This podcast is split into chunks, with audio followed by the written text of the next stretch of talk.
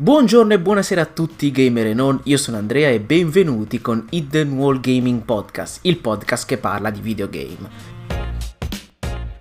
Siamo finalmente giunti al primo episodio, che è uscito a distanza di pochi giorni dall'episodio 0, che però era un trailer, poi manterrò dopo questo la programmazione almeno all'inizio di una settimana. Nel caso di modifiche vi invito a seguirmi su Instagram dove sono hiddenwall underscore podcast e lì pubblicherò se ci sono dei cambi e quant'altro. Ricordo inoltre che il podcast è disponibile su tutte le principali piattaforme di podcast, quindi Spotify, Google Podcast, Apple Podcast e così via. Lo trovate un po' dappertutto. Se andate sul mio Instagram trovate il link tree che vi manda a tutti i link, qualsiasi piattaforma di podcast voi siate più abituati ad utilizzare. Ma adesso bando alle ciance, ciancio alle bande e iniziamo con il primo episodio. In questo episodio voglio parlarvi di narrativa, un argomento che ritengo estremamente importante per tanti ambiti, in realtà non solo per il mondo del gaming, ma ovviamente qui ci concentreremo sul mondo del gaming. Anzitutto, che cos'è la narrativa? La narrativa è quel qualcosa che va oltre la trama di un gioco. Se voi prendete un gioco, un libro, un film, la prima cosa che trovate in genere dietro è una breve trama, una sinossi di quello che sarà il gioco in breve. Questa trama va a spiegarvi pochi elementi fondamentali del titolo. Tuttavia, al fine di capire come questi elementi vengono spiegati, bisogna introdurre il concetto di narrativa. La narrativa è un concetto che non è presente in ogni genere. Per così dire, se alcuni giocano, amano dei simulatori come ad esempio Gran Turismo 7 o sono dei grandi amanti dei giochi di calcio, quindi giocano a FIFA e così via, non avranno un particolare interesse a sentire una storia narrata loro avranno interesse a giocare qualcosa che li diverta e nel caso di simulatori come Gran Turismo, Forza Horizon e così via, di un qualcosa che sia estremamente simile alla realtà di, ad esempio, corse e così via. La narrativa dunque sarà più marcata in determinati titoli rispetto ad altri. Quando si parla di narrativa si fa riferimento ad elementi narrativi, quindi elementi che ci aiutano in qualche modo ad arricchire la storia che vogliamo narrare. Elementi che possono essere anche personaggi secondarie, sottotrame, anche elementi visivi, elementi dell'ambiente, oppure elementi legati a culture, credenze e così via. La grossa differenza fra quello che è, per esempio, il mondo del gaming o il mondo del cinema è che se nel mondo del cinema, quando noi vogliamo raccontare una storia, andiamo dritti, tra virgolette, perché poi vi sono anche sottotrami, incroci e quant'altro, però lo spettatore non ha una reale interazione con quello che ha intorno, nel videogioco bisogna sempre pensare al fatto che il videogiocatore gioca un ruolo importante, il ruolo principale all'interno di un videogioco, ossia quello di muovere il protagonista e quindi di scegliere lui come affrontare il titolo. Questo va ovviamente a cambiare l'idea che uno sviluppatore può avere come idea di narrativa. Sarà ovvio che un videogiocatore, appunto, faccio sempre la, il paragone, perché uno che gioca appunto dei simulatori, quindi appassionato di simulatori e compra una console o usa il PC solamente per i simulatori, difficilmente a quel punto si metterà davanti a un gioco come, faccio l'esempio di un titolo che sta per uscire a breve, The Last of Us 2, che è un gioco fortemente basato su una storia. Poi magari gli piacerà ovviamente a questa persona anche un gioco come The Last of Us 2. Io sto facendo l'esempio di un estremo rispetto all'altro, cioè uno che ama solo i simulatori e tutto il resto non gli interessa. A quel punto non si metterà davanti a The Last of Us 2, quindi io non devo pensare come un giocatore di quel tipo affronterà The Last of Us 2. Però sicuramente una delle potenze, delle caratteristiche principali di The Last of Us, il primo, era che era possibile affrontarlo in due modi diversi. Quindi era possibile affrontarlo come un spara-spara, quindi anche se con più difficoltà, però teoricamente era possibile dire io vado avanti e a questi zombie gli sparo a tutti. Era invece possibile anche affrontarlo come un giocatore che è interessato a fare più meccaniche di tipo stealth, a usufruire di meccaniche di tipo stealth. E quindi cercava il modo per aggirare gli zombie, ucciderli senza far rumore, quindi non allertare tutti gli altri e così via. The Last of Us aveva questa forza, ossia dava la possibilità direi abbastanza equa di affrontare il titolo in un modo rispetto all'altro. Era ovviamente meglio affrontarlo più stealth, proprio perché mancavano a un certo punto le risorse per affrontarlo in maniera, diciamo, aggressiva, ma era comunque possibile affrontarlo in entrambi i modi. Se invece prendiamo un titolo come ad esempio Hitman o Splinter Cell, lì sicuramente il titolo va affrontato da un punto di vista stealth, non si può andare avanti e far fuori tutti, cioè si può, all'inizio è anche magari concesso, ma dopo un po' diventa talmente difficile recuperare quello che succede se si va avanti sparando a tutti e quindi facendo accorgere gli altri della propria presenza, che a quel punto non è più giocabile il titolo, quindi va affrontato in una determinata direzione, in un determinato modo. E quindi la narrativa del gioco viene costruita attorno al fatto che è risaputo che il giocatore affronterà il titolo in quel modo, perché un giocatore che compra Hitman sa che il titolo andrà affrontato in quel determinato modo. Fra gli altri titoli che consentono entrambi gli approcci vi è ad esempio, faccio sempre esempio di Dark Souls, perché Dark Souls permette due approcci fondamentali al gioco, al modo in cui si è interessati o meno alla storia che sta dietro. Ossia, uno può giocare combattendo tutti i nemici andando dritto arrivando alla fine e ha una bassa comprensione della storia che però ad alcuni può andare più che bene, perché no? Invece altri affrontano il titolo leggendo tutti gli oggetti che trovano, proprio perché Dark Souls ha la caratteristica di mettere parti della trama, parti della cosiddetta lore, all'interno degli oggetti, che quindi uno volendo può saltare, può non considerare e andare avanti per la sua strada.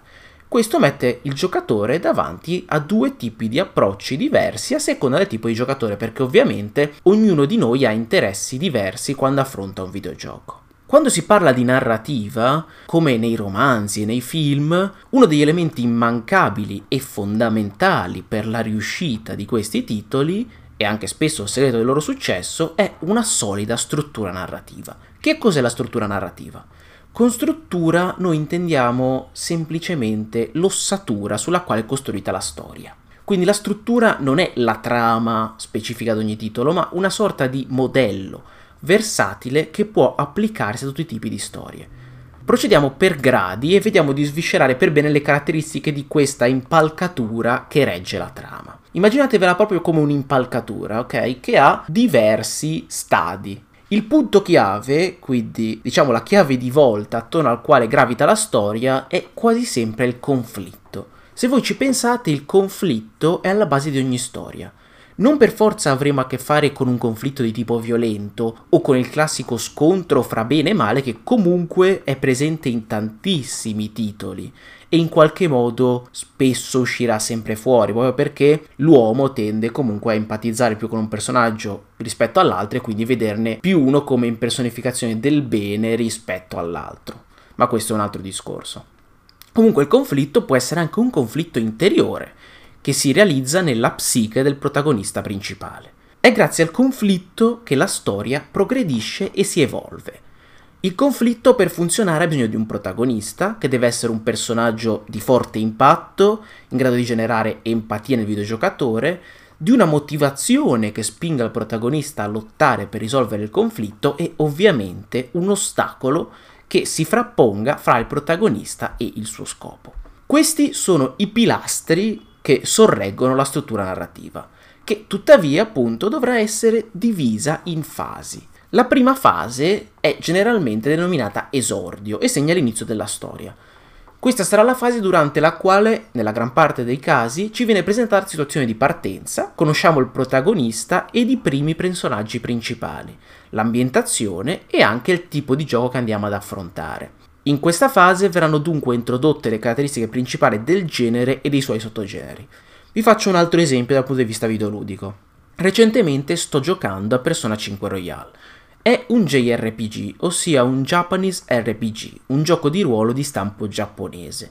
Nelle prime fasi di gioco veniamo introdotti al protagonista, sebbene non totalmente, questo al fine di mantenere un alone di mistero che contribuisce a interessare il videogiocatore, ad alcuni coprotagonisti e veniamo introdotti al modo in cui si svolge il combattimento e anche ad una caratteristica peculiare del titolo, ossia quella di gestire le relazioni fra i personaggi e la possibilità di accrescere alcune doti sociali del protagonista svolgendo determinati compiti. Ovviamente nella fase di esordio non verremo introdotte tutte le caratteristiche del gioco, alcune verranno introdotte più avanti. Questo perché ovviamente è importante evitare che il gioco diventi monotono, quindi tentare di farlo evolvere continuamente.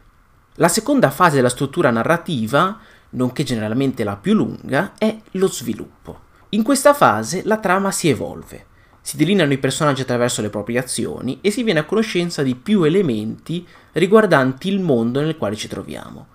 Generalmente in questa fase assistiamo anche ad una complicazione nella quale siamo introdotti al conflitto della storia.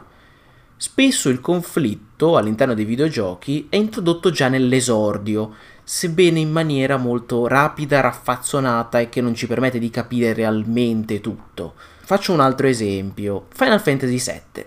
Siamo subito lanciati nell'azione con l'attacco al reattore e sin dall'inizio abbiamo l'ideale di questo nemico che tuttavia non comprendiamo pienamente. È infatti solo più avanti che veniamo a scoprire le reali motivazioni dei protagonisti, perché stanno svolgendo questo gesto, e ci verrà anche spiegato poi più avanti chi realmente è l'antagonista del gioco. Lo sviluppo della storia andrà poi a evolversi sino a un'altra fase, ossia il climax.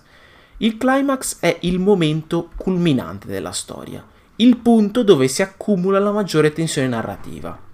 In questa fase siamo prossimi al finale della storia. In una struttura narrativa ben sviluppata vi saranno più climax, per così dire, minori e uno principale. Sarebbe infatti estremamente, se ci pensate, confusionario avere un solo climax, quindi un solo punto nel quale convergono tutte le sottotrame all'apice della loro tensione narrativa. Senza contare che tutto questo toglierebbe ovviamente importanza alla storia principale, risultando infine in un prodotto mediocre in quanto incapace di trasmettere le proprie emozioni. Le tempistiche sono infatti un altro aspetto fondamentale che va considerato e sono il classico esempio di qualcosa a cui non si fa particolarmente caso se sono inserite correttamente, ma impatteranno in maniera estremamente negativa al prodotto finale se invece inserite in maniera errata. Infine si giungerà al cosiddetto scioglimento, il finale del titolo, non ho usato la parola conclusione volontariamente, proprio perché a volte non assistiamo a una vera e propria conclusione della storia. A volte l'editore sceglierà di lasciare il finale aperto a un possibile seguito, creando il cosiddetto cliffhanger, quella cosa che è tipica per esempio delle serie televisive, che crea una sorta di ascesa, continua a salire la tensione fino ad arrivare al massimo della tensione a fine episodio, lasciandoci la voglia di guardare un prossimo episodio. Questa volta succede anche nei videogame, generando un sentimento che io amo definire di odio e tamo. La parte di amo è quella di voler sapere come realmente andrà a finire la storia e comunque un bel cliffhanger può essere soddisfacente. La parte di odi invece è la coscienza di dover aspettare diversi mesi, se non più facilmente anni, prima di vedere come andrà a concludersi la storia. Vi sono poi ovviamente altre caratteristiche all'interno della struttura narrativa, come ad esempio la possibilità di avere diverse linee temporali, oppure caratteristiche che sono tipiche di un genere. Ora, parlando di cinema invece che di videogiochi, per intenderci, nei film di Nolan, la maggior parte di essi hanno appunto diverse linee temporali che vanno generalmente a collidere in un punto specifico del film, molto simile, molto vicino alla fine in quasi tutti i suoi film, dove vengono fatti rivedere alcune scene che avevamo già visto in precedenza, che ci fanno giungere alla conclusione, ci fanno avere un'epifani, per usare un termine di Joyce, dove arriviamo alla fine a comprendere tutto quello che è successo. In maniera saggia sono state fatte delle inquadrature durante il film che ci avrebbero permesso di capirlo, però non risultando così ovvie, ma una volta che uno viene, diciamo, introdotto al finale, capisce, ah, è vero, l'avevo visto per quel motivo. E questo può essere una delle cose che è presente anche nei videogame, anche se generalmente in maniera meno elaborata, però spesso si vedono trame più complicate per intenderci nei giochi di Kojima, per fare un esempio.